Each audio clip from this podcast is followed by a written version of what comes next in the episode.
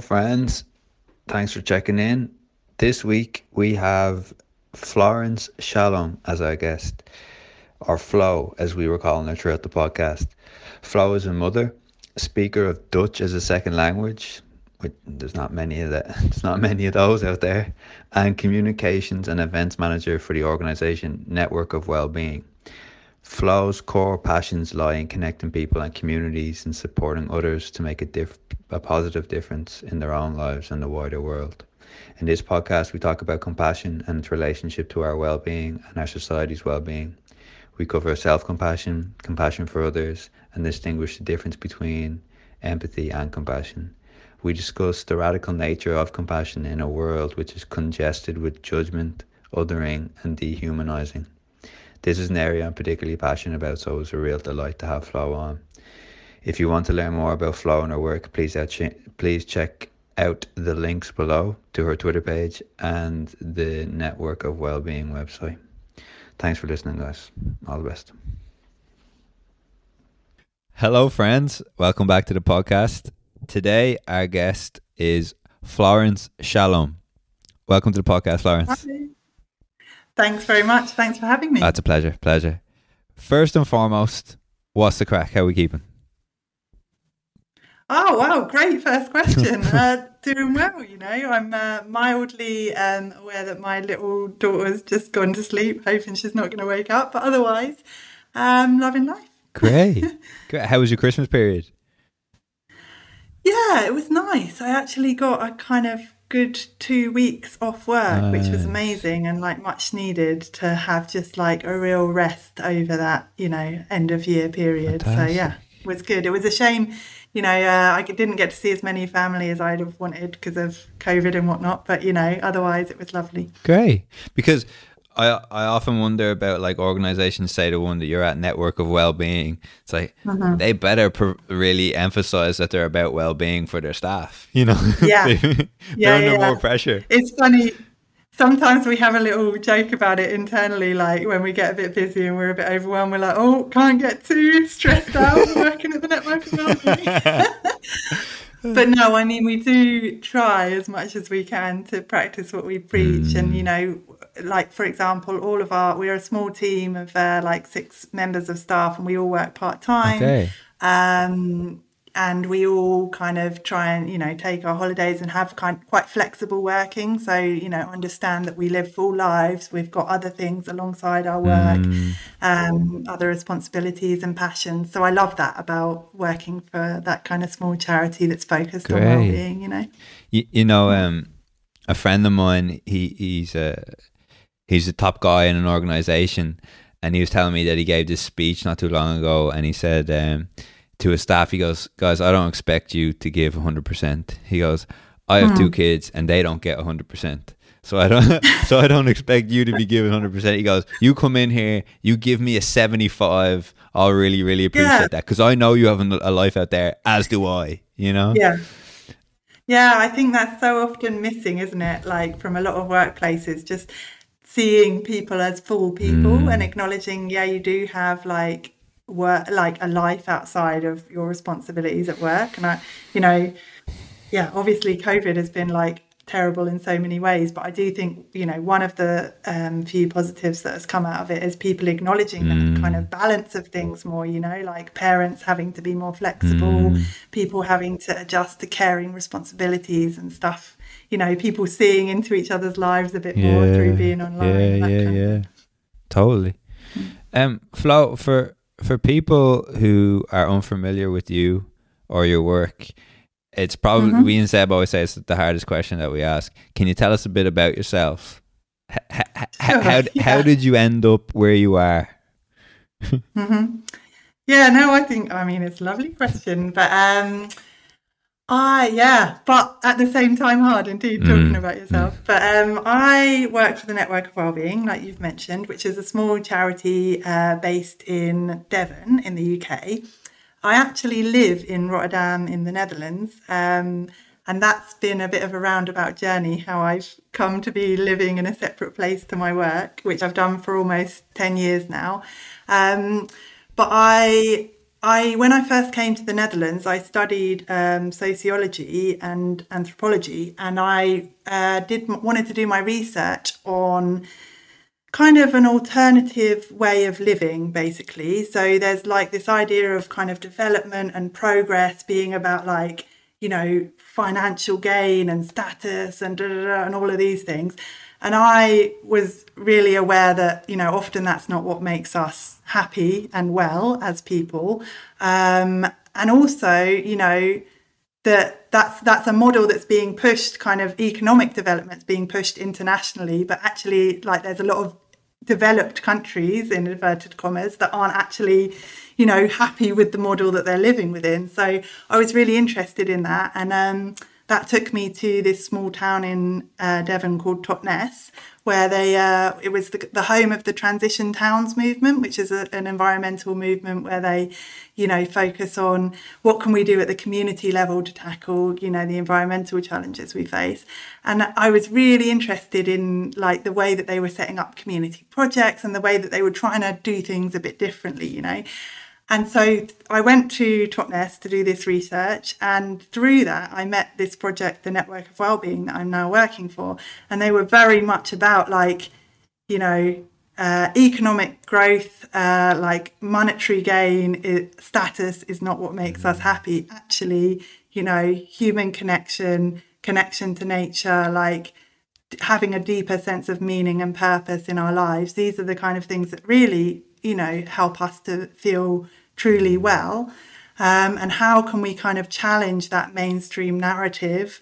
How can we create uh, new narratives, new values, and examples of putting these new uh, narratives and values into practice?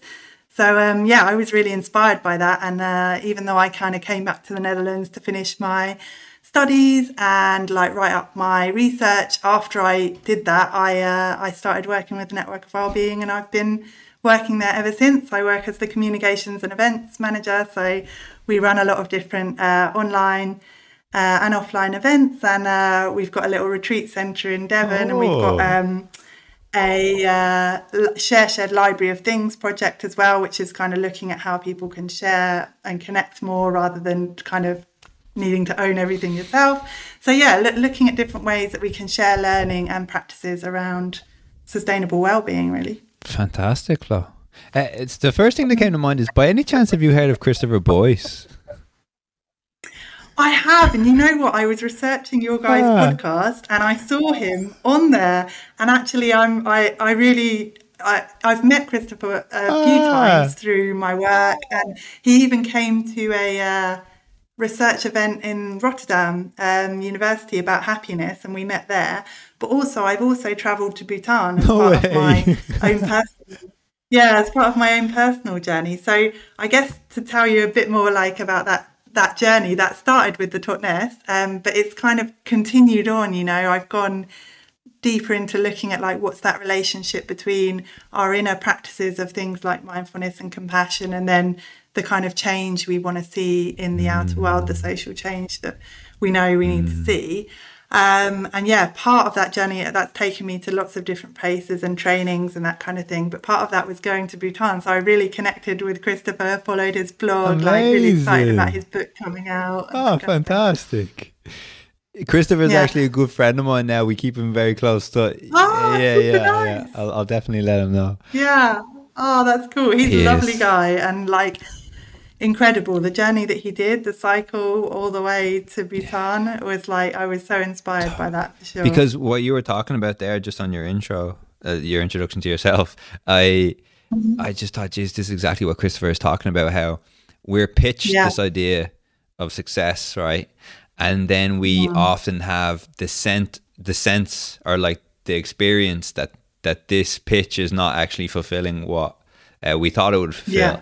And then we have this this mm-hmm. weird um, dynamic where we're where some of us are questioning how we feel. Oh, maybe I feel like this because I'm not successful enough, or I need to do this or I need to do that, mm-hmm. rather than yeah. addressing potentially maybe the pitch that we were pitched was never actually yeah. destined. It's it's not it's not um it's not designed for our well-being. It's designed as an economic model. Exactly. Um. Yeah, it's designed to keep the system ticking yeah. over, and uh, yeah yeah, for sure. And like, I think that that's why, yeah, it's actually, this is shown in, in research, you know, be it like on a personal level, beyond a certain level of income, you know, our happiness level doesn't increase. So I think it's really important to point out, you know, when we get into these conversations, of course, you know, we know like in happiness research you know that it's important for people to have their basic needs met you know for food and shelter um, but and and beyond that of course like to some extent um, having like material needs met can bring a certain level of well-being and happiness but up to a certain point and it's not kind of mm. continuous just like um, on the so on the personal level our income exponentially increasing doesn't make us that level of happiness. You know, you can just look at examples of people winning the lottery, but then going back down to the kind of same level of happiness that they had mm-hmm. previous, you know. So that's on a very personal level. And then on the kind of wider societal level, we're sold the narrative that economic growth is um, what we should be aiming for as a society, you know, and we're constantly reported in the news like growth statistics have gone up by this much and that's supposed to be a good thing and if they've gone down or that's something to worry about. But actually if you unpick it a little bit you realize you know endless economic growth on a finite planet that we live on is not sustainable but also it's not even mm. desirable you know. What does it really mean like kind of the, these rises in economic growth? It just means an increase in in production and throughput of the kind of material economy but it doesn't necessarily you know contribute to people's well-being you know i often hear examples of like if someone gets in a car accident and you know their their car gets written off they have to have repairs there, there has to be someone to come and, and care for them etc that could add figures to gdp but if that same person just went for a walk in the woods that doesn't yeah. add anything to the figures but you know mm. so like we're we're kind of measuring and focusing the on things. the wrong things, both at the individual and at the societal mm. level. I'd say. Like, do you do you think mm. COVID and uh, this like kind of two years that we've gone through, this like almost forced um, pause or reset potentially? Do you think that's mm. um, one benefit, the very few benefits that COVID has brought us? Because you know, I talked to a lot of friends. Um, because uh, only recently I was going through a bit of a kind of oh god, is this really what my life is going to be like? Just mm. locking in and out, like doing a job that I couldn't really care. I don't hate it, but it doesn't doesn't mm. do anything for me. I don't get to Friday yeah. and feel a sense of pride or or anything what yeah. I've done in the past week. And I was like, because it's really going to be me for the next forty years. And I talked to friends and all these friends that I thought were killing it in London and you know getting promotion after promotion and this that and the other. A lot of them were like, yeah, listen, man, I'm just like it's not like I don't hate it, but it's just apathy. Um, which I was saying to yeah. him in a phone, in a like a phone call before. Like I think apathy is one of the saddest states of the human mind. Mm. Um, because yeah. I just think it means like a complete la- like I know, just lack of hope. Um, yeah. and a lot of them were telling me that they were like, man, I don't want to do this either. Um, mm. I don't know what I want to do. I don't know what I know that this isn't for me for the rest of my life, but equally, I don't have something that was like, oh, this is my actual passion, or this is what's gonna yeah. make me happy, and you know, this is what yeah. I want to do for the next forty years. But at least that mm. we've been able to kind of get take a step back, see the wood for the trees, yeah. you know, um, and have that research. Do you think have, have you found that in your work that that's been a positive? Yeah, I mean, I think it's it's like got many different as- aspects, hasn't it? That question. I think for sure there has been some elements of that. Like I think that a kind of the collective pause that had that's been enforced, you know, obviously had some really negative impacts and had some um, unexpected kind of opportunities for some in terms of having that slowing down. You know, like sl- slowing down and not being you know forced into like really long commutes and you know um, like having that opportunity to kind of look at like your your life from, from a bit of a distance and and reflect on like what you spend your time on and that kind of thing. I think yeah and and i think in our in our work at the network of wellbeing well we've we've like kind of done a lot more online events and found that there's a real sense of community that's emerged in a lot of groups um, albeit like people missing you know and now and wanting to combine that online with with face-to-face contact when possible. But you know that that sense of community has been able to be fostered in in different ways through this time. So i think yeah, there's been like that slowing down, that that kind of space for reflection and that sense of community for some people. Um, and then, of course, you know, COVID's also highlighted like deeper societal issues like massive inequality, and then people that aren't able to take that time out, you know, um, haven't had those opportunities. So I think it's like a real, real mixed um, impact in that way. I, I guess I'd say. Um, and and I guess on the wider level, there's a hope that um, you know having that opportunity could kind of create that you know that space in society um, to kind of rethink the way that we're doing things. And I think jury's still out a little bit on uh, whether that that opportunity will be taken really. Um, but on yeah, like I really want to pick up on one thing you said there, Seb, about um, you having the perception of your friends killing it in London and stuff. I, like I think that's so common and like that um, comparison um, to others' lives so common and so damaging. Like it's so easy to look at, especially with social media, obviously. Um, but also, if you're just feeling a bit isolated, if you're feeling a bit low, um, to look at others and think they're doing it better than mm. me, or I'm like, therefore I'm failing. Mm-hmm. And you know, I think um, that that's one reason and i know we're going to come on to talk more about compassion but that's one reason that i i think like having a sense of self-compassion is is really important because you can really acknowledge or understand that, that you're not the only one that feels that way like if you tell me that i'm like yeah i feel like that all the time too i see my friends like you know doing different things achieving in different ways and i think oh my I'm so behind. I'm not doing the things that I should be doing. I should be this, I should be that so easy to get into that trap in your mind and it's so it's so draining isn't it it's so draining to get mm. those feelings yeah, it is. And for me, it was a weird one because, you know, I mentioned before that I'd moved out, uh, before we started recording, that I've moved out to Madrid. And that kind of came about mm. through a point of reflection whereby just before we were finishing our, our, finishing our studies, we were all kind of there's this massive surge to apply for the undergraduate kind of roles that were coming up in the and even though all of my obviously uni mates had all studied Spanish and I studied Spanish and business, yeah. so we're all kind of very languages based. We are all like a lot mm-hmm. of us were applying to like you know the McKinseys and all this type of stuff, mm-hmm. and I was like feeling the pressure. I was like, oh my god, I need to get this application off because it's going to close tomorrow. Yeah. And, and, then I was like, but I actually want them to turn me down. Like I don't want to be accepted. Yeah. And then I just sat there in my mm-hmm. like in the like student living room. I was just like, what am I doing? Like, why am I sending yeah. applications that I then want to actively get rejected? Like, it just seems ridiculous. And then that's when I was like, look, I don't want to live in London. Like, I don't want to do this. I want to move to Madrid. But even then, having moved to Madrid, I still find myself, if I'm not careful, like falling back into the trap of, yeah. oh shit, but I'm on 27 grand and my mate's on 40 grand. Yeah and I'm yeah, not even yeah. like putting into the you know the cost of like what Madrid living is compared to London living, etc. I'm seeing like oh this is that, and uh-huh. oh he's just he's got enough money to put like to put a deposit down on a house.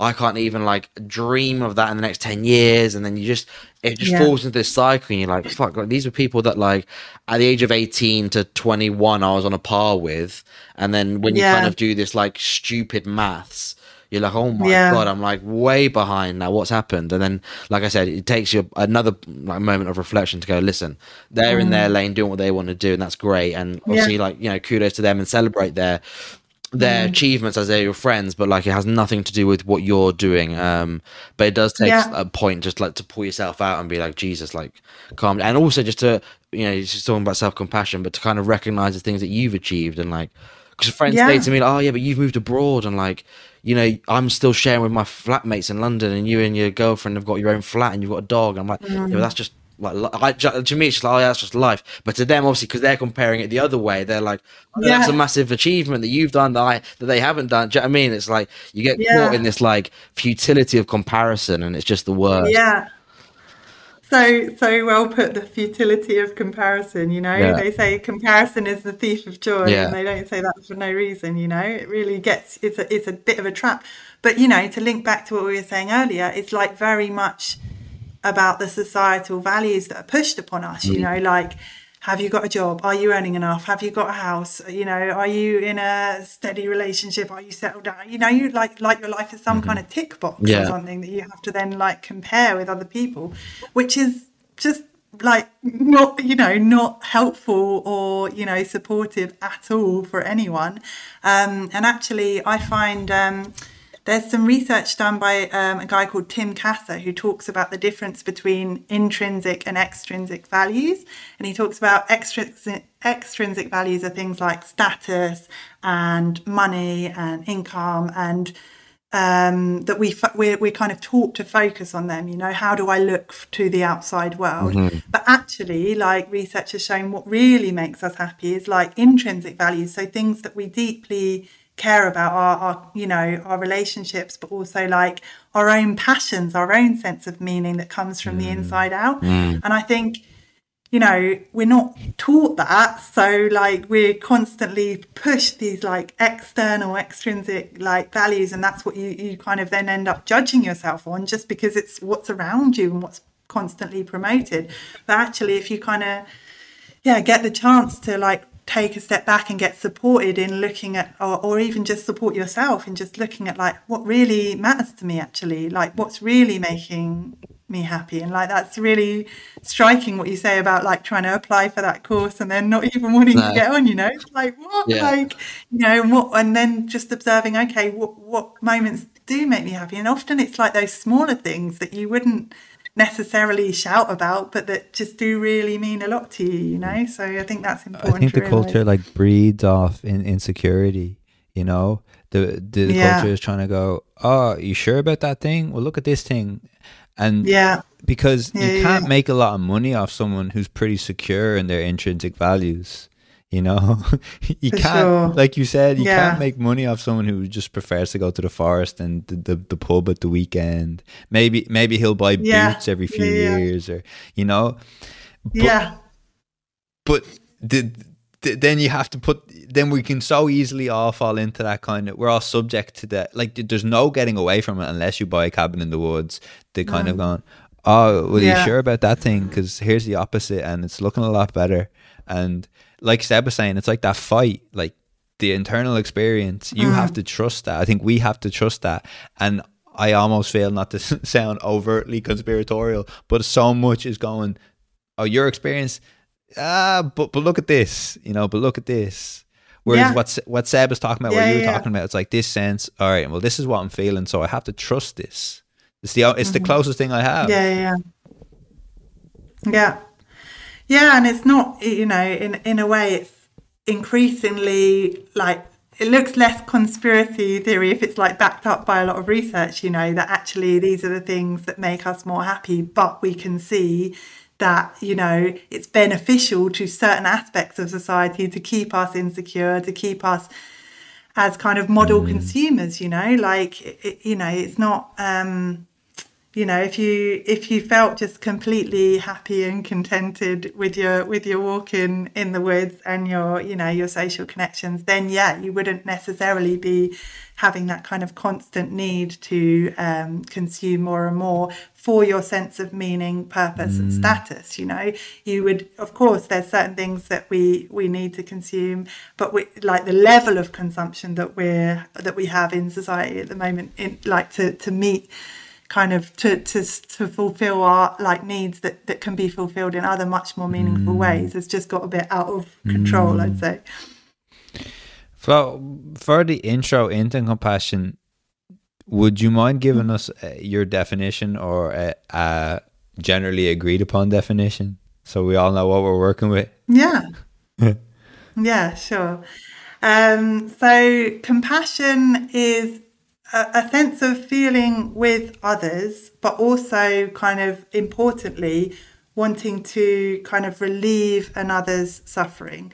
So um, while empathy is is that kind of genuine sense of sharing another's emotional state, compassion is is moving beyond that into kind of wishing and or acting towards relieving um, that that other's um, suffering.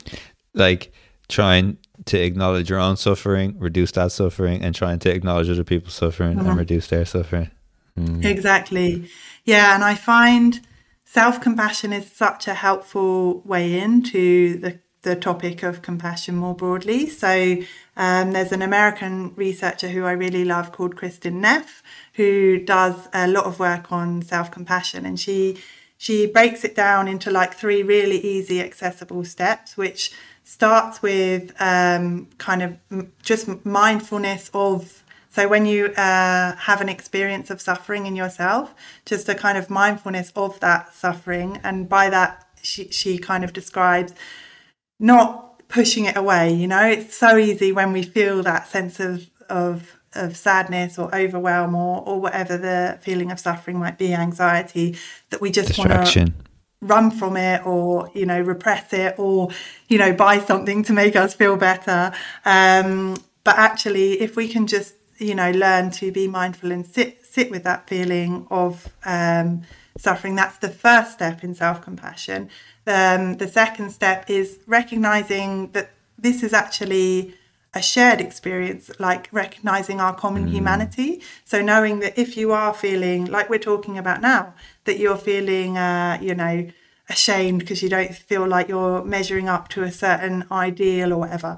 When you're in that, when you get stuck in that thought process, it's so easy to feel like I'm the only one feeling this way and how could anyone like, you know, what's wrong with me kind of vibe. But like you say, Seb, like your friends feeling the exact same thing, like comparing themselves to you. So like recognizing that common humanity is the second step of mm. self-compassion.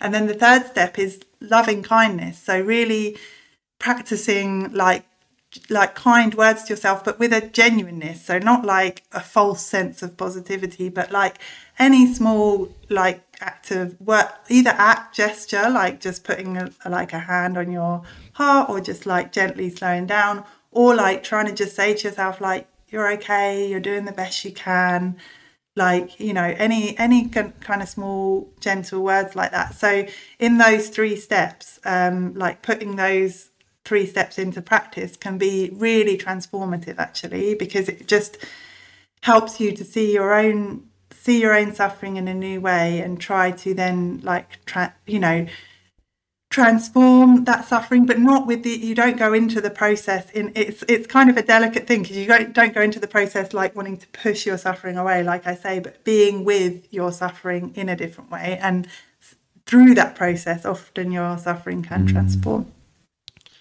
and Flo, do you find that um because you mentioned that there are two parts, there's like the self um compassion mm-hmm. and then there's the compassion towards your friends and and loved ones yeah. where you're trying to like help mm-hmm. them resolve their issues. Do you find that mm-hmm. some people um are maybe better at one than the other? I think Jim would probably say that I'm maybe better uh, with other people. So I've maybe got the outer mm-hmm. compassion towards friends and loved ones, but not so good at self compassion. Um, yeah. Do you find that that's like a common thing and uh, people trying to come into you with those problems? Yeah, definitely. That um, like I think uh, yeah, a lot of people have that kind of outer uh, focus and can be really kind to their friends and people in their lives, um, and actually find that their own inner world or inner voice is actually a lot more critical. So often in in self compassion training, it's about trying to see yourself as a good friend. So like how you know, when you make a mistake at work, for example, and you're like, you know, you could be like, oh my God, how could I have done it? Oh, I'm terrible. Like, why am I like this? But if you could, you know, imagine if your friend was going through the same experience, what would you say to them? Like, would you, would, you know, imagine saying the same things like you say to yourself to a friend, you, you just wouldn't do it. So, like, bringing that sense of awareness and like trying to become a compassionate friend to yourself is something that's really important, especially for those people that are um, and I, I'm like that as well for sure, like more likely to like look at others around and check in on others, but that actually can be quite bad at like checking in on mm. yourself basically yeah. like giving yourself that time like is it a defense mechanism uh, this, is, this is going to sound terrible given that like we're 80 podcasts in yeah it's going to sound terrible like we're 80 episodes into a podcast of mental health podcast that, that i'm a host of but like I just find with this is just purely myself. Okay, this is not to say that mm-hmm. anyone needs to think this way. I know it's probably the wrong way to think, but like the two reasons that I find self compassion hard because like Jim's always like, oh man, you need to be like more compassionate to yourself. You need to be a mm. bit more like kinder with yourself, whatever. But the two reasons I find it hard is number one, and I don't know, I don't know if this is a British thing or I don't know, but I find it really self indulgent. Like I'm just like a bit icky. Mm. That feeling like yeah. oh, like ugh, like yeah. don't give yourself praise type thing. That's not your job. Let others kind of give you praise, but you, that's not your thing to do. And then the mm. other, then the other thing, more maybe more seriously, is that like I, in my head, it's like I need to hold myself to a higher set of values and standards. And that's not like I don't mean economically speaking or oh I need to be successful in my job, just in terms of like with my relationships that I have and you know those types of things and personally. I need to hold myself to a higher set of standards than I would expect of my friends, but I do so kind of like for them in a way so that I can be the best friend I can for that person if, you, if that makes sense. So it's like yeah, I know people say oh yeah but you wouldn't speak to your friend like that. It's like yeah but I don't expect mm-hmm. them to hold themselves to my standard. That's like my standards what yeah. I've created for myself, not for anyone else yeah. to live with. So then it's like that's why I'm like harsh on myself because it's like these are things that I've like values and principles that I want to base myself off. And if I'm not reaching them, then that means I'm not being the friend that I expect him to be. I'm not being the boyfriend I'm expecting to be. I'm not being the son that I expect to be. And that's when it like, do you know what I mean? So I feel like I'm doing it almost in service of others mm. in a weird way. I don't know how to explain it, but yeah. I do, I get exactly what you mean, Seb. And uh, it's, it's really interesting it's almost in a way it's a bit of a trick that we play on ourselves i would say and i and i relate to you exactly because i do the same thing. But actually what the you know what the research shows is the more that we can be self-compassionate with ourselves you know people get scared like oh if i'm just like soft with myself then i'm not going to achieve anything and then i'll just like let everything go and i won't be kind to anyone um, actually, you know, what's been shown is the more that we can bring that kind of uh, kindness to ourselves, it's like you fill your own cup and then you you kind of are able more able more capable to give to others in your life to you know achieve the things that you want to achieve because you are taking care of yourself hmm. because mm. you are uh, bringing that compassionate attitude towards yourself and if you and I've done this myself many times, if you try and like just constantly give, give, give, and like push, push, push, then you can find yourself in a state where you're overwhelmed, where you feel really empty and you mm. feel quite lost. Um, and you find it hard to like um, then generate that like that that gentleness with yourself like you're saying. And I, yeah. i definitely um, can understand that. And that's why i say like i think it's important that this that any practice you do like feels genuine for you. It's not yeah. like oh this you know. But i would say like be open to like be open to kind of trying those in a way that feels genuine and authentic to you. Mm-hmm. be open to trying it because it can then help you to be a better friend, to be a better partner, to be a better, you know, yeah. um, uh, person. I think. Yeah. And do you find as well that people find it self indulgent or like they come to you with the idea of like that is not like it's not yeah. for me to be compassionate to myself, let others do that. Like that's yeah, yeah, my sure. virtues. I'm not going to start doing that stuff.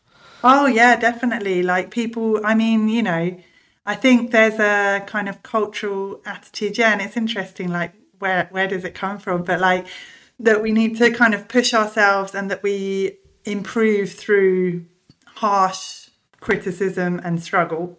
And we internalize that attitude and kind of yeah like kind of shout at ourselves internally sometimes you know that we have to be doing things a certain way living a certain way. And um and to some extent that can get results you know. But um to some extent. And I think that it, it can also have like consequences for our mental health, basically. And I think that that's really important to acknowledge and find find ways to deal with that feel right for you. Mm-hmm.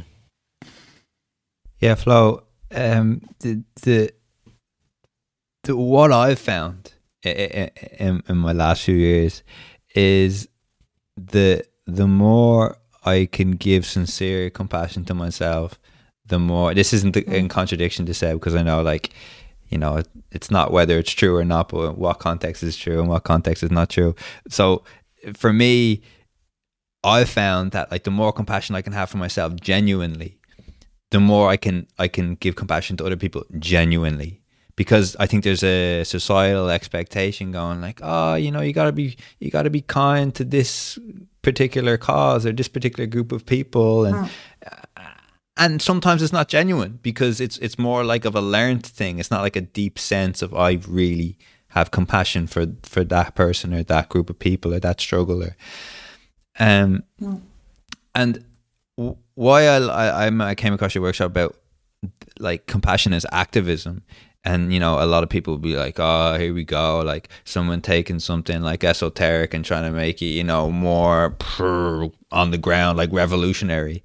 But so many times in my life and like with people i love and there's no judgment here but you're like there's a position where some like there's a lack of compassion for a particular person or a group. And the over here look at the media we consume Uh, lack of compassion for someone who doesn't hold the opinion that we hold or has had a different background that we have had and so they look at the world a little differently. Uh, it's it is radical to say i don't i don't want to slander them. I don't know i don't know what they've been through. I don't i don't want to take the easy hit and say yeah yeah they are cowboys they are silly they are uneducated they are you know put in any word you want pejorative term you want to put in and I like I really believe it's radical because everyone is just going, go on, just just just say the other side are wrong. Just you know, just say that. Just mm. say that he shouldn't have done that and he was wrong. And I and why yeah, why I invited you on is because I'd love for you to speak more on this. The, the, just how radical it is because if you can just watch your daily ba- like daily actions or daily interactions with people how many times do people set you up for the lack of for the judgment. They're like literally just going, giving yeah. it to you on a platter. Go on, judge them. Judge that guy there, will you?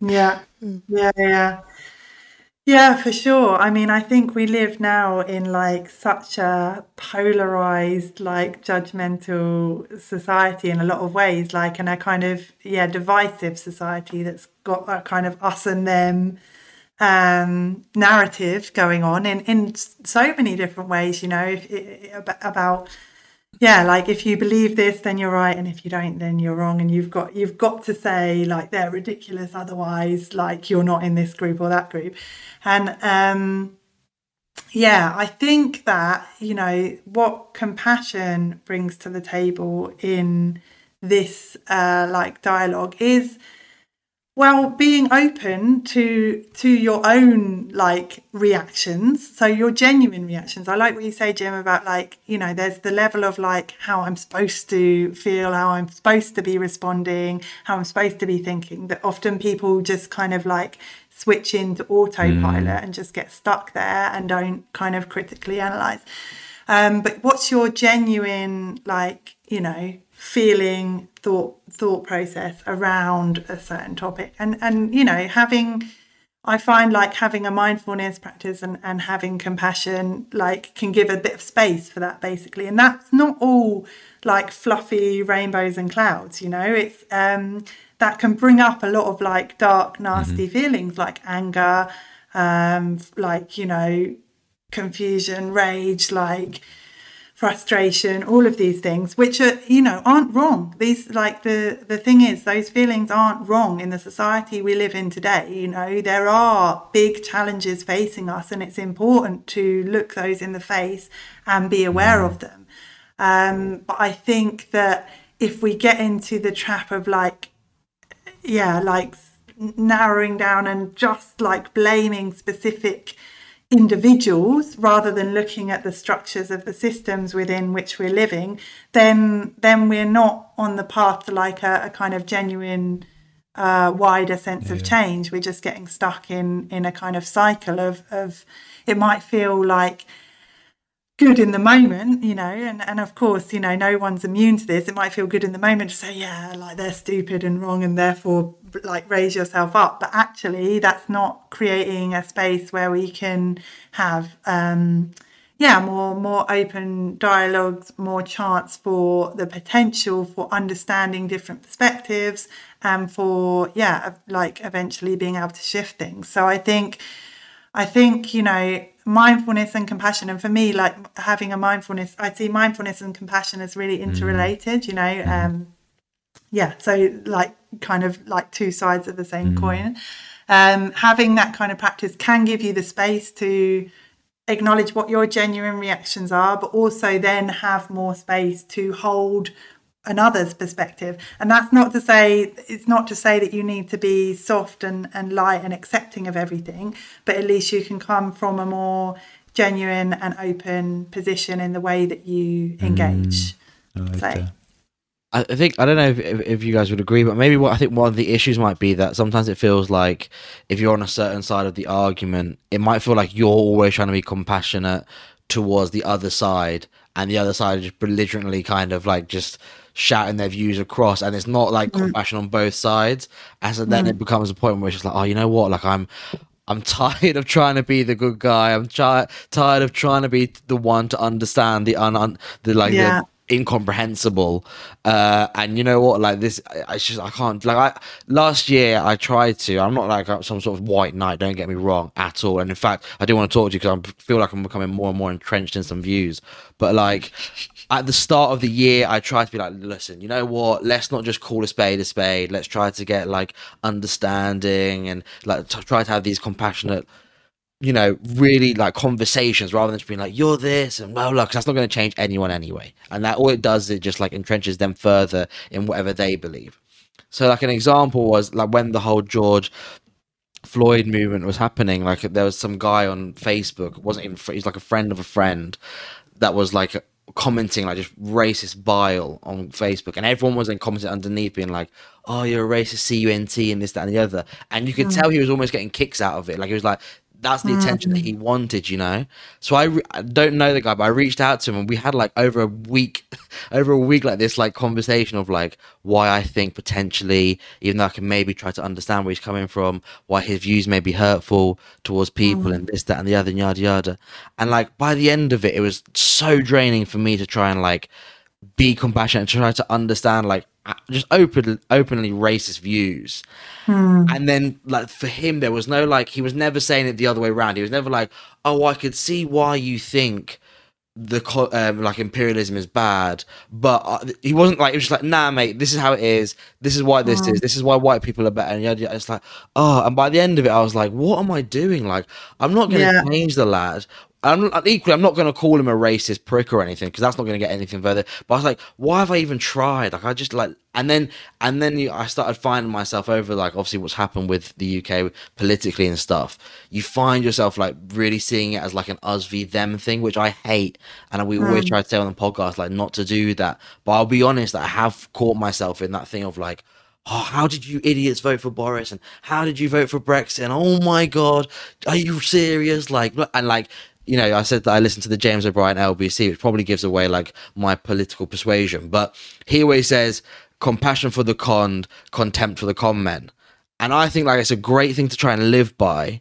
But I think it's really, really hard to like, actually, as Jim would say, genuinely implement that because it's all well and good to say like, oh, I can see when they come from this, but when people are saying things that you find like deeply offensive or whatever it may be, to really try and have com- true compassion for these people, it can be so draining. I find anyway, and then you you get caught in this thing of like, like you said, it's an us v them. It's like really just kind of tribal. When actually you maybe came into it with good intentions, but it just wears you down. But, sorry, not to yeah, put in. Yeah, definitely. But th- this is why I want to ask Flo mm-hmm. about practice because you know people say, "Oh yeah, I'm trying to be compassionate. It was really hard. Yeah, it's yeah, I, I you know I just can't look at Nigel Farage and say like I'll give him a hug or whatever." But that's because compassion is like a muscle that you have to build. You know, it's not mm. like some people yeah. are just you know the Dalai Lama and and they can just like hug everybody and there's no intention to change someone's mind there's just going i see another human there another soul i'm trying to give them the best right now it's a it's a practice and I think that's that's why I want to mm. talk to you about. Like, I want to allocate significant time to this because it's super hard. I remember years ago yeah. I would be judging people so much, and but like from from yeah. a position of, and I'm sure the other people had that position of, I'm just doing, I'm just trying to tell them the right way to look at it. You know, I'm just trying to tell them like this yeah. and this. But but yeah. but when you can consistently and this is where I think it comes back to like I just think self compassion and outward compassion are just so interrelated. Where if you sit ta- if you sit with yourself like consistently months over years, you'll just say, "Oh yeah, I had that negative thought there. Oh, something came up there where I yeah. judged that person." like in a vile way, like Seb was talking about. You know, sometimes you look people, and some all of a sudden you think that yeah. thing, and you're, oh my god. But if you have the compassion for yourself, you just go, that's the nature of the mind sometimes. The mind is a product of its environment. The environment is quite toxic. So you can kind of let that go and you have the ability to know that you are not the mind. you are something deeper than your thoughts. Mm. And so you can, and then you can go, you can look at someone who's probably had a similar thought to you. You know, that group of people are like, Mm. oh, they're scumbags, they're, they're this and this. And then you go, oh, okay, I, I, because there's a part of me in that person. You know, maybe I'm not doing what they're Yeah. doing, but there's a part of me who has felt strongly as they felt. And I think that's where it comes from. Then it's genuine. Yeah. And then, so it's, so it's like, Yeah. how, how do we build that Flo? I don't want to act like I, I have it perfectly, but like for people are going, yeah, Jim, yeah, I like it, but I'd like to see you when you're in this environment, or I'd like to see you when you're in that environment. Yeah, yeah, yeah, yeah. Um, well, first of all, love the question, and I'm not going to pretend I have the whole answer because obviously this is like a huge, you know, huge like philosophical dilemma, like you know, throughout the ages, you know, like ha- yeah, how do you have that sense of like um, acceptance and love? Um, for people, you know, people that are strongly other than you. Um, but there's a few things. I mean, it's it's like, yeah, I love hearing you guys share your own experiences in relation to this. I guess in in response to Seb, I would say, um, compassion isn't only about being soft um, and gentle and understanding and open. It's also like there's a there's a and Kristin Neff, the researcher I mentioned earlier, her latest book is about fierce compassion. So um, it's about like the the fire in your belly, the the strength to say no when you think something's not right. That is also compassion. You're actually showing in your original act of like commenting on that Facebook post, you were showing like this is not okay and I'm drawing a boundary and a line here. And then you engaged in dialogue, but then you've also got the right to set your boundary within that dialogue and say, you know what, this isn't things aren't changing here. I'm going to have compassion for myself. I'm going to put my energy where change is possible, you know, um, and, you know, stop this discussion now. And who's not to say that you haven't um, laid some kind of shoots of uh, green shoots or seeds of change for that, you know, the person that you had the discussion with. But there's no need, I, d- I wouldn't say that a compassion practice requires you to expend your, pour your energy, your precious life energy down like an endless you know, hole of someone who's just not going to change their views. But I would say, you know, that compassion does sometimes require us to say no, like whether that's to say no when we don't agree with something that's going on in wider society, we, to say no to the way that people are, you know, expressing themselves if you feel it's disrespectful to you or others around you and to try and approach that in openness but not but also to say no if that then that dialogue isn't isn't going anywhere. Um, and i'd say in relation to you know this question of yeah what you said about james o'brien and and his perspective of uh, the way that you you know look at people that have been wronged or the people that are doing the wrong. I'd say um, I like this phrase like hate this hate the sin but not the sinner you know? So you can be you can feel that anger and indignation against someone's actions against uh, like how these actions are playing into kind of wider systemic issues. That's not to say that person necessarily is like evil or wrong or stupid or you know you can disagree with the action with you know with the outcome of that. Um, and then in terms of what you're saying, Jim, about practice, um, yeah, so there I originally started practicing mindfulness and compassion through um, a kind of Buddhist practice in a way, um, through the um, Zen Buddhist teacher Thich Nhat Hanh, who really talks about engaged Buddhism. So not just Buddhism as an inner practice, but how that then fuels us to engage in the wider world. Um, and you know, in in Buddhism, um, there's a metta practice of uh, compassion, and that's a training of the mind where you um, you know repeat uh, compassion phrases, loving phrases towards yourself, um, and they're things like "May you be happy," "May you be healthy," "May you live at ease."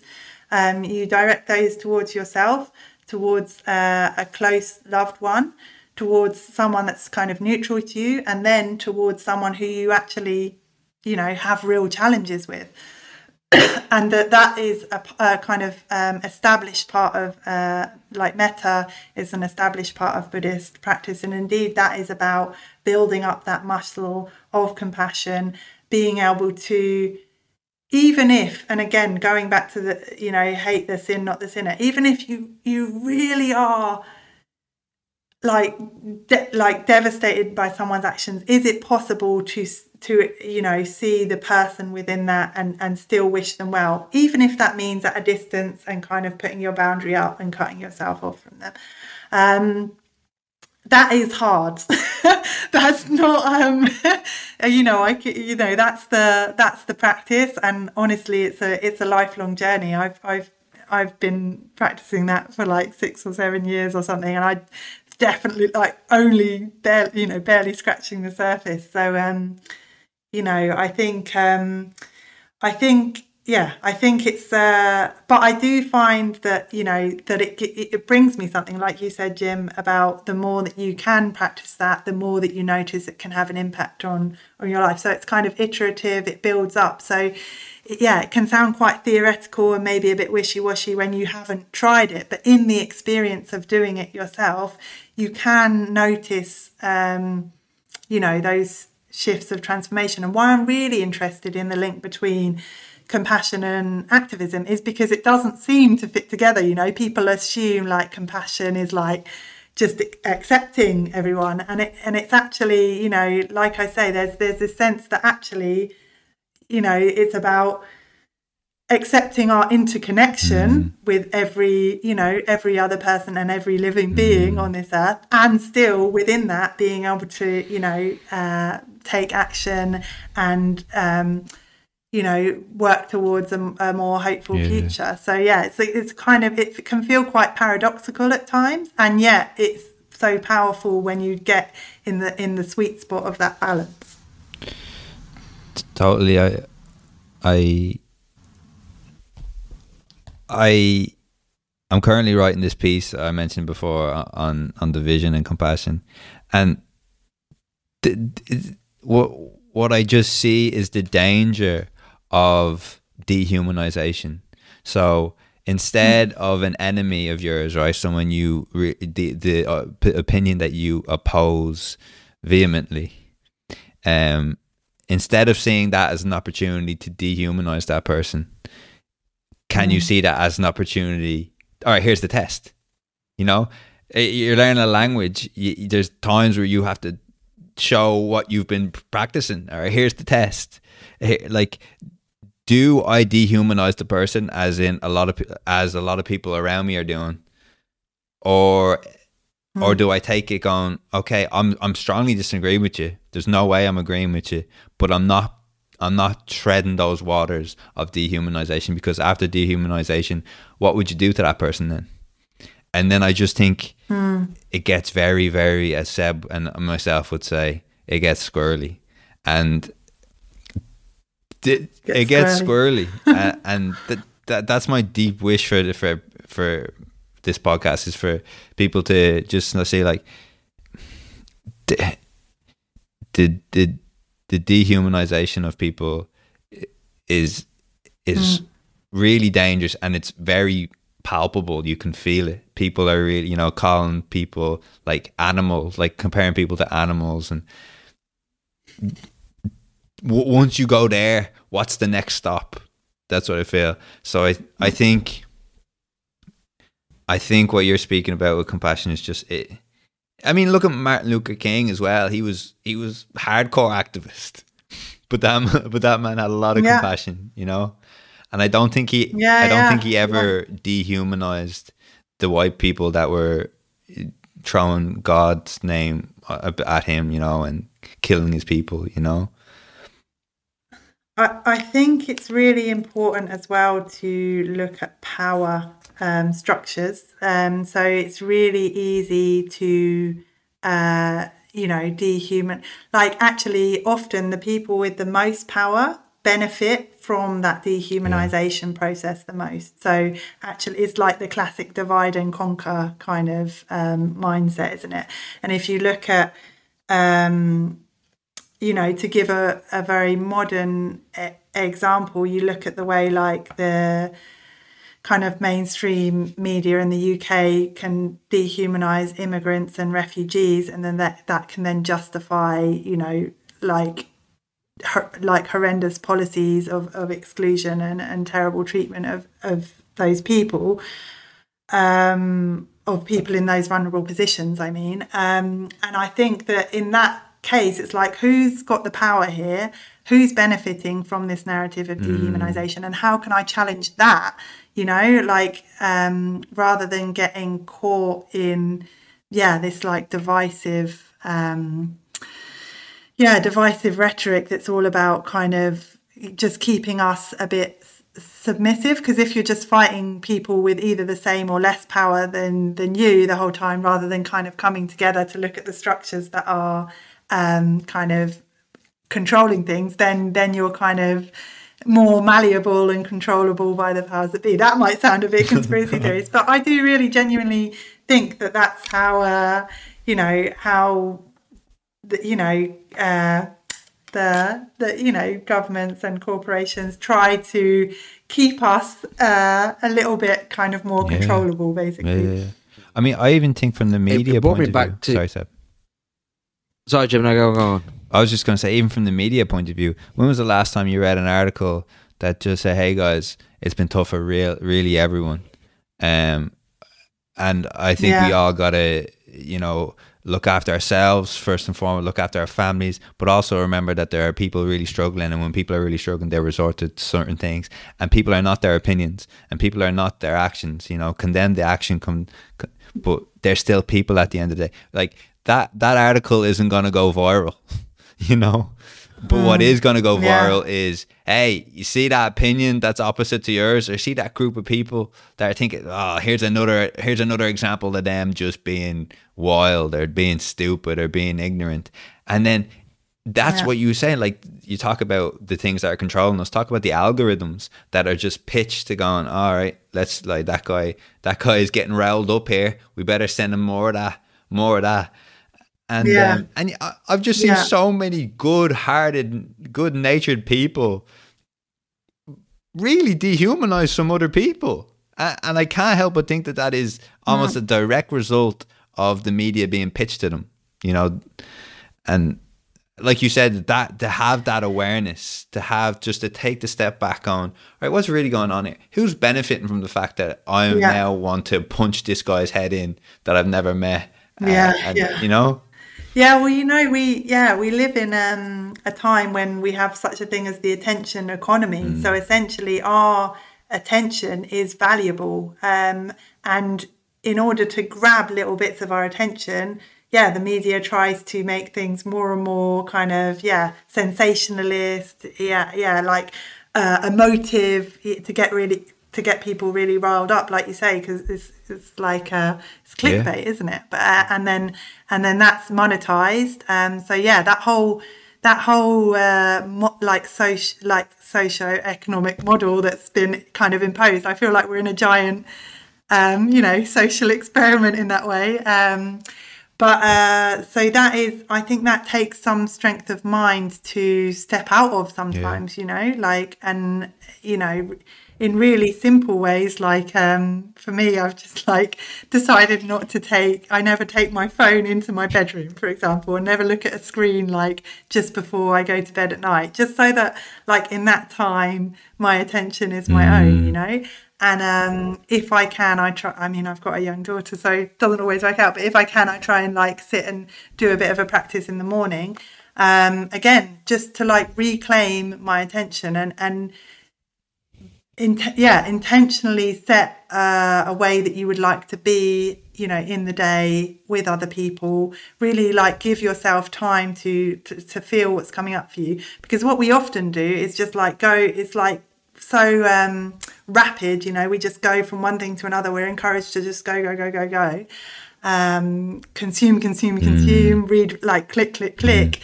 you know and um, and again that's a way to to kind of disempower us you know because we're kind of our attention is so fragmented um, that we're not able to kind of to focus to commit to really deepen um, any sense of self, any sense of action mm. in the mm. world. So I think, yeah, be like giving yourself practices that can help you carve out some space within that, that you don't kind of constantly get dragged in all these different directions that so many people want to uh, take you in is, is really important.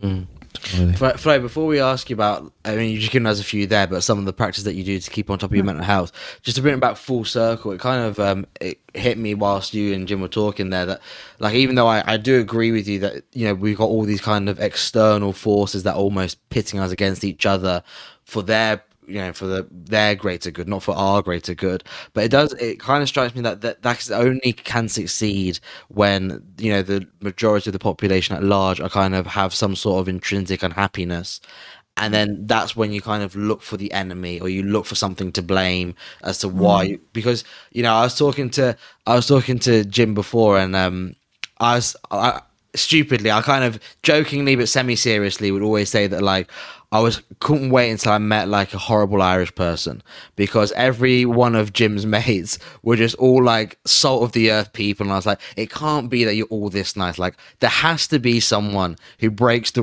rule, and when that day comes, I'll be a happy person, right?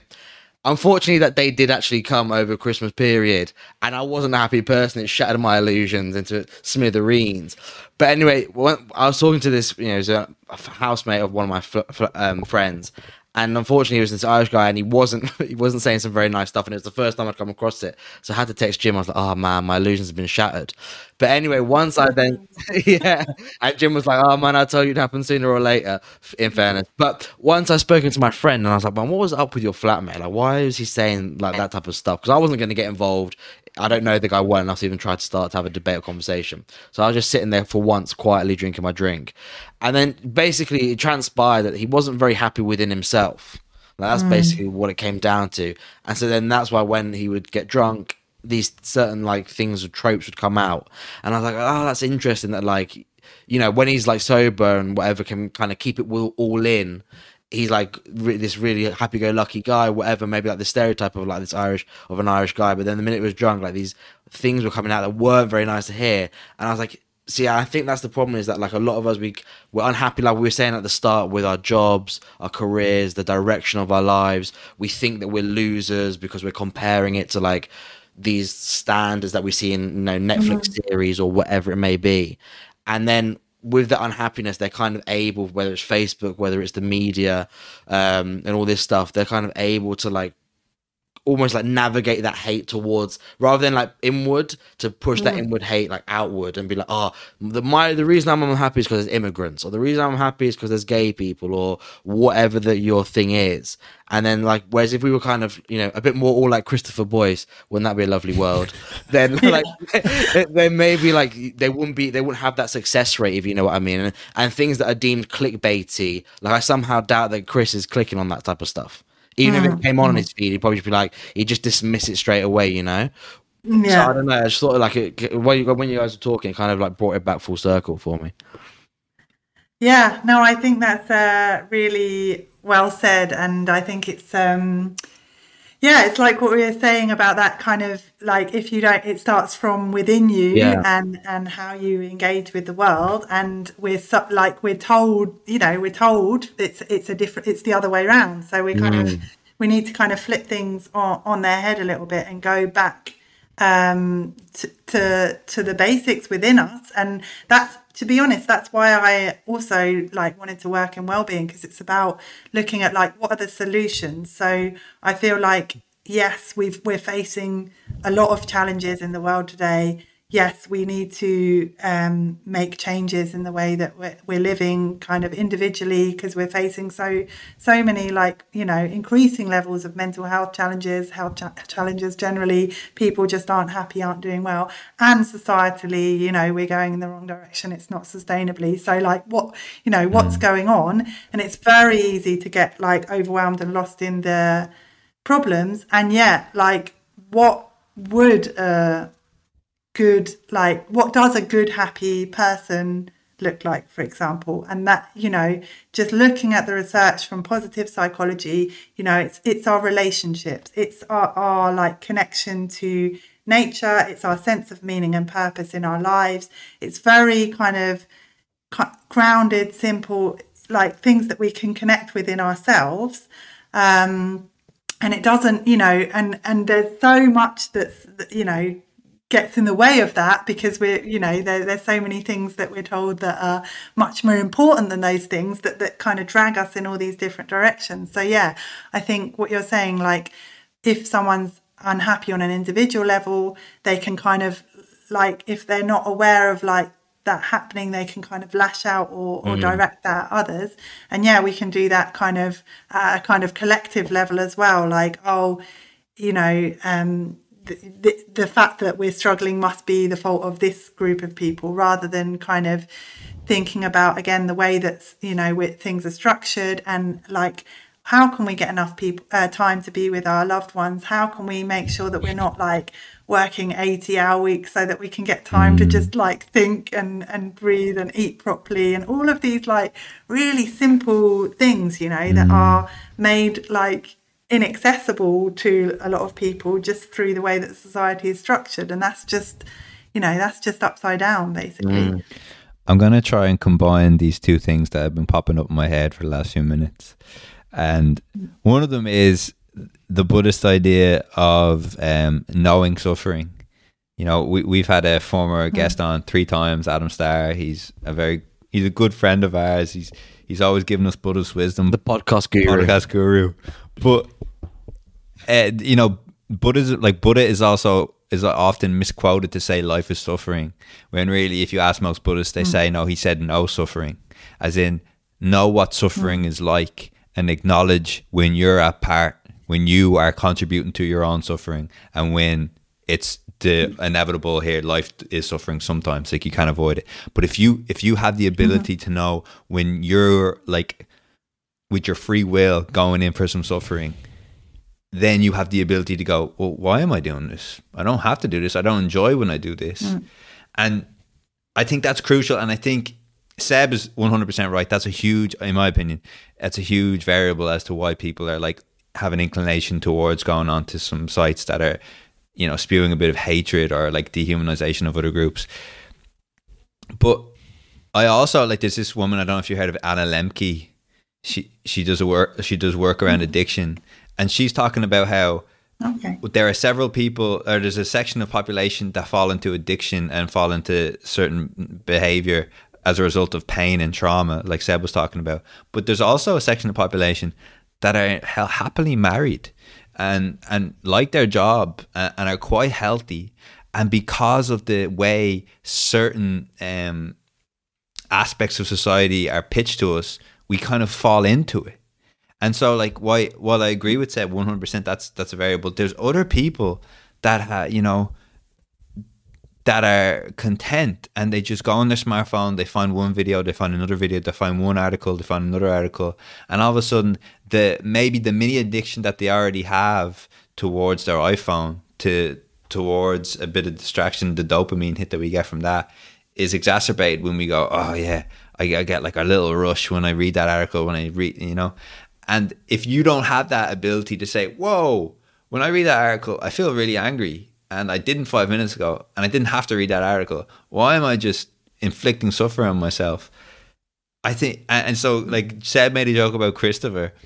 Christopher, among like several of my friends who would describe like one of the happiest of my friends, they they're, they're away from the phone whenever they can be. You know, sincerely, like yeah. To the point where yeah, sometimes it's really hard to contact them. You won't be able to contact them, and you know some people say, "Oh, that's selfish," or this and that. You know, I need to be able to reach it just in case. But I can safely say that a lot of the happiest people I know have, like, like you said, clear boundaries of going. Here, I know when when I can do this, and I know when I can't do this. And I think we need we, yeah. we need to get better at that. Yeah, yeah, for sure. I think yeah, I think uh, there's so much in what you said, and I think um, yeah, boundaries are vital. I think what you say about like suffering is is really interesting because I think um, in Buddhism they also talk about the the second yeah, arrow yeah, yeah. of um, suffering. So the the first arrow like if we get hit by an arrow the first arrow is is the um the pain itself. So yeah there is some pain inevitable in life. We're we're all going to die. That's that's one inevitable you know that um we're going to lose people you know there's you know there's there is some suffering inevitable in life.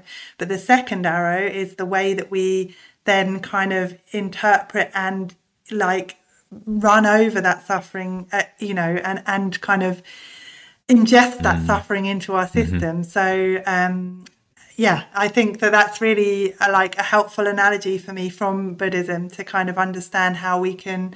Yes, of course, there's suffering in it, and that deserves attention and compassion, and we shouldn't deny it. And yet, we don't need to kind of exacerbate it and make it worse by the way that we, you know, um, treat ourselves, the way that we talk to ourselves, the way that we are with ourselves. So, um, and I think in relation to the point about the the news and the phone, I do think yeah, setting boundaries and knowing where you want to put your attention. And I think it's important to say that that doesn't mean shutting mm. off the mm-hmm. world or not being aware of the challenges that we face in the wider world. I definitely wouldn't want to say like you know, let's let's all go and let, live in a cabin in the woods, like you said. Although I'm sure that's really nice for like some people, but like um, let's be aware of you know the the challenges that we're facing but let's be aware in in a conscious way in a way that we have some control and awareness over how we're directing our attention and our actions. So i really like um, the work of some thinkers called joanna macy and chris johnstone. They wrote a book called active hope that was all about how hope isn't something that is kind of uh, just like passive or you know something like wishful thinking it's actually being aware fully aware of the circumstances that we face but choosing to take even a small action in the face of that you know the challenges we face. So if you do read a news article that upsets you like looking at like why is that upsetting you? What's going on there? Is there anything you can do maybe? Like even if it's just have a conversation about that with someone else even if it's just like make a small you know a small donation or maybe it's something bigger than that maybe you want to get involved in a political campaign you know see who what other actions are going on around that issue but you know not seeing yourself as kind of a passive consumer or victim just with things happening to mm-hmm. you but seeing yourself as you know an agent within the story of the world that's going on um, and and reclaiming your, your you know your own attention your own power to act within that mm. as well mm. Flo, I know it's an hour and 10 minutes, but it's just so fun to have you on. So we, I might have a question or two more. Um, sure, yeah, go for. Compassion fatigue. I think Seb touched on, on mm. touched on it a little bit when, when he had that interaction with the guy uh, on Facebook, I think it was, where Seb is hearing what he has to say and then realizing the compassion is not being reciprocated and Seb's trying mm-hmm. to give mm-hmm. some more compassion, but again, not reciprocated. Like you said, you're almost like empty mm-hmm. in your tank. Um, I'd love to mm-hmm. know if, if, if you've come across some, some interesting research on compassion fatigue, or uh, how do we acknowledge when we when we have compassion fatigue? You know, some people who work uh, in social care, some people who work with homeless people, some people who work uh, in yeah in um, certain hostile environments that require yeah. like nurses require a lot of of compassion, yeah. but there's only so much compassion one can have. Yeah, of course. Yeah. Well, actually, it's really interesting uh, research on this because um, actually, uh, a woman called uh, Tanja Singer, who's a German psychologist, she um, has done a lot of research on the difference between compassion and empathy. Okay. And she says that compassion fatigue is, in a way, a bit of a misnomer, that it's actually empathy fatigue. Yeah. And the difference being that um, with empathy, we're taking on another's emotional state. So if you're, a, you know, a nurse or a social worker, you're you're in a caring profession, and you're, you know, constantly feeling with um, the other. So, con- you know, taking on their emotional state as your mm. own. Um, actually, that can, in a positive way, that can be a doorway to compassion, but in a negative way, that can actually be very um, dangerous for your own uh, state because they, you know, um, Tanja Singer's research team, they did brain scans, and if you're kind of empathetic to suffering, you're actually you're the same areas of your brain lighting up as if you were experiencing the suffering yourself directly. Um, so what she talks about is needing to move from empathy and the risk of empathy fatigue towards compassion. And the difference is um, with compassion, you don't take on the emotion, but you wish you wish in your intention and potentially in your action, you wish the person well. So you don't, you know, feel feel the emotion with, but you connect in with with that suffering, but you connect more deeply to your intention to relieve that suffering. So your focus is more on the intention to relieve the suffering than on the suffering itself. And actually, you know, again, um, she uh, did uh, like brain, brain scans on um, a Buddhist monk who'd been practicing compassion for decades, Matthieu oh. Ricard, and he was able to show. Um, you know, during, when he was doing the compassion practice, that it actually was kind of, yeah, lighting up different areas of his brain, was actually able to kind of counteract this feeling of like overwhelm that we get if we're taking on others' emotional states. So um, I think that that is where um, compassion can offer something really powerful. Um, and if we can kind of practice being with and, and trying to relieve suffering without taking it on as our own, um, that that can be a real um, real gift to people that are kind of faced with suffering a lot in their day to day lives. Oh, that's fantastic. I, I, I don't know what comes to mind. Right, is someone like my dad or a lot of like elderly mm. Irish people. I think they would think that's quite cold. you know, yeah. Uh, like my dad is a big like, oh no, like, Jez, I was with him and yeah, he was really, he was really, and you can feel my dad almost suffering more than the bloke he was talking to, you know? Yeah, yeah. Just, and, um, and uh, like for you to say, hey, dad, why don't, or like X, you know, John, whoever your name is, mm-hmm. can you actually just yeah. tap into the point where you, you feel for them, you wish the best for them, you will do something good for them if you can, but you can't hold on to that suffering. Um, yeah yeah, you know, it's it's interesting, isn't it? Because you could see it as cold, but actually, have you ever had that experience where you're having a real moment of suffering and someone tries to support you, but they end up becoming more distressed than you in the first place, and then you end up wanting to take care of them. Um, so actually, um, it, it you think you're helping by taking on someone's emotional state, and like I say, it's not that empathy's wrong. Empathy is the doorway to mm. compassion. So you can have, of course, it's it's beautiful to have some feeling with others, but not to completely, you know, take that feeling on as your own and have that to be the dominating but to to use that empathy as then a doorway mm. to compassion rather than it stopping at the empathy and letting the empathy and the emotion overwhelm mm. you completely without and then feeling powerless and you know and also then putting your having the risk of even potentially putting your emotional reaction on the person that's having having the suffering in the first place you know that's fantastic flo is there something that we didn't cover that you thought oh, i think i'd like to mention this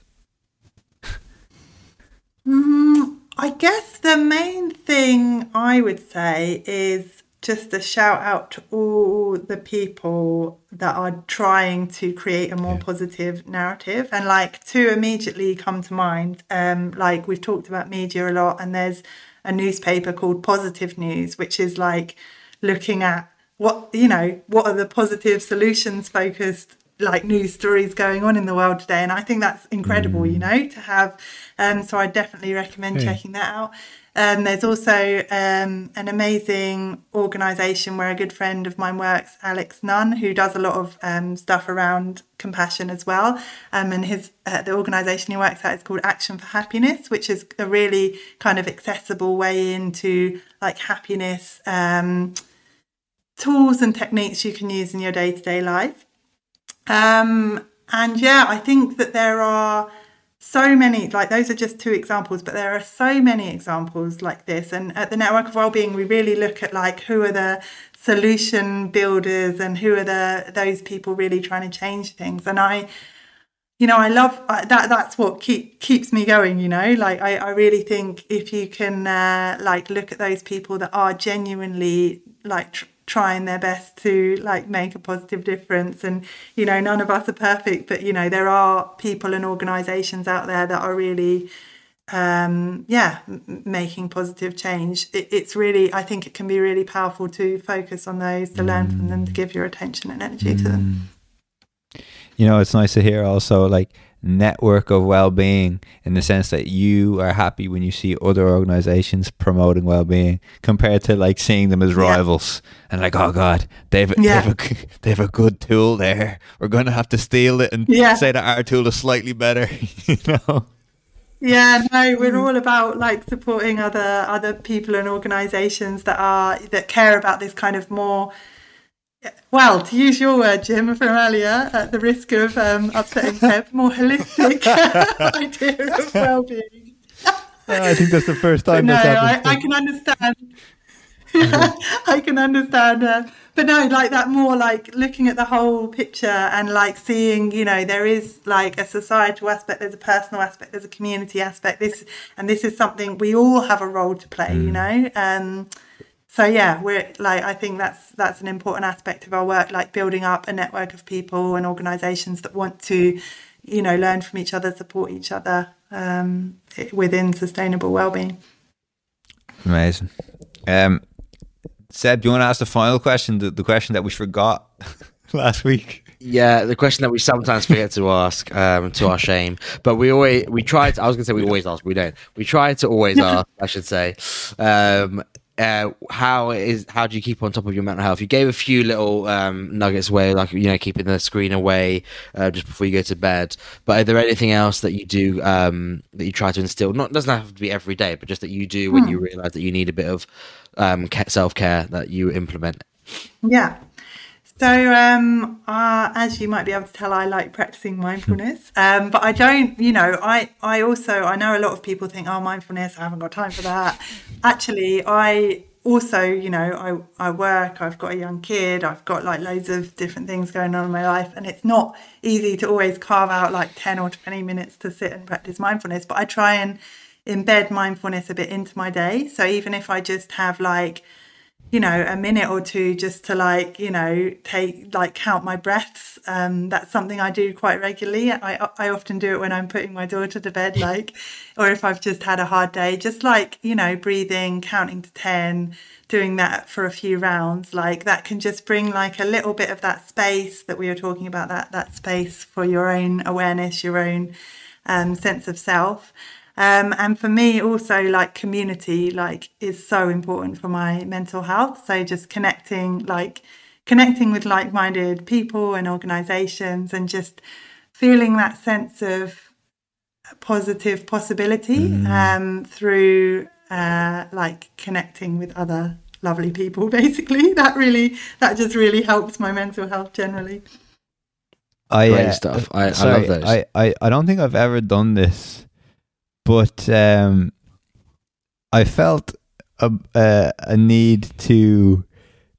So basically, I was uh, had an exchange of emails with uh, with Adam Starr, who we were talking about, uh, our Buddhist friend, and we were talking about compassion, and I mentioned that we might be talking about compassion in the future, and he sent me this lovely New Year's New Year's um, message about compassion, and you're talking about like it me it, it means it like being around community makes you feel a bit more hopeful, right?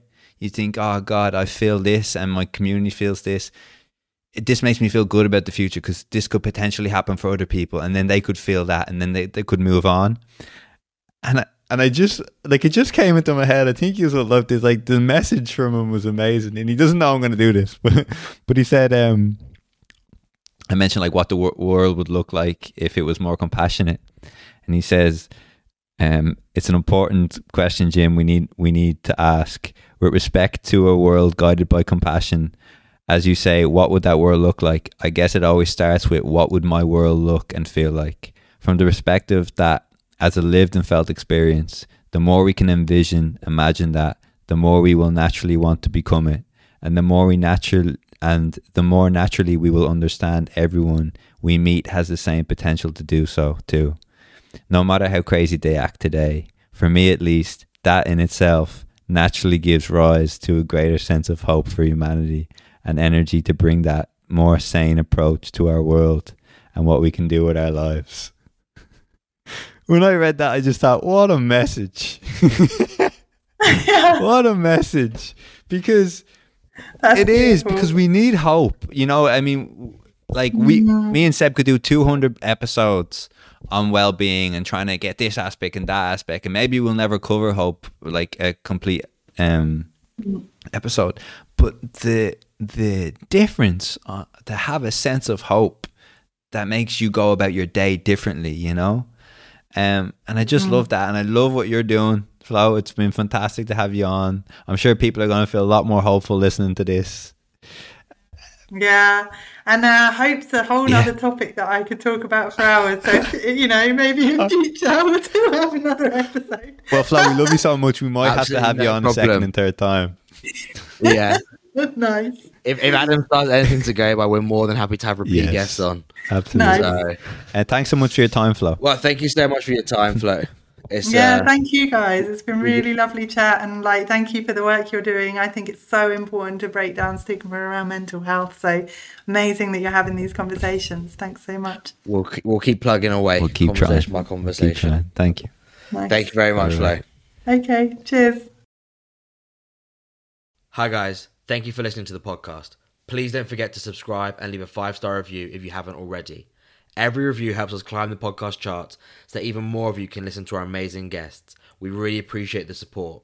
Remember to tune in next week, but until then, keep safe and have a good one.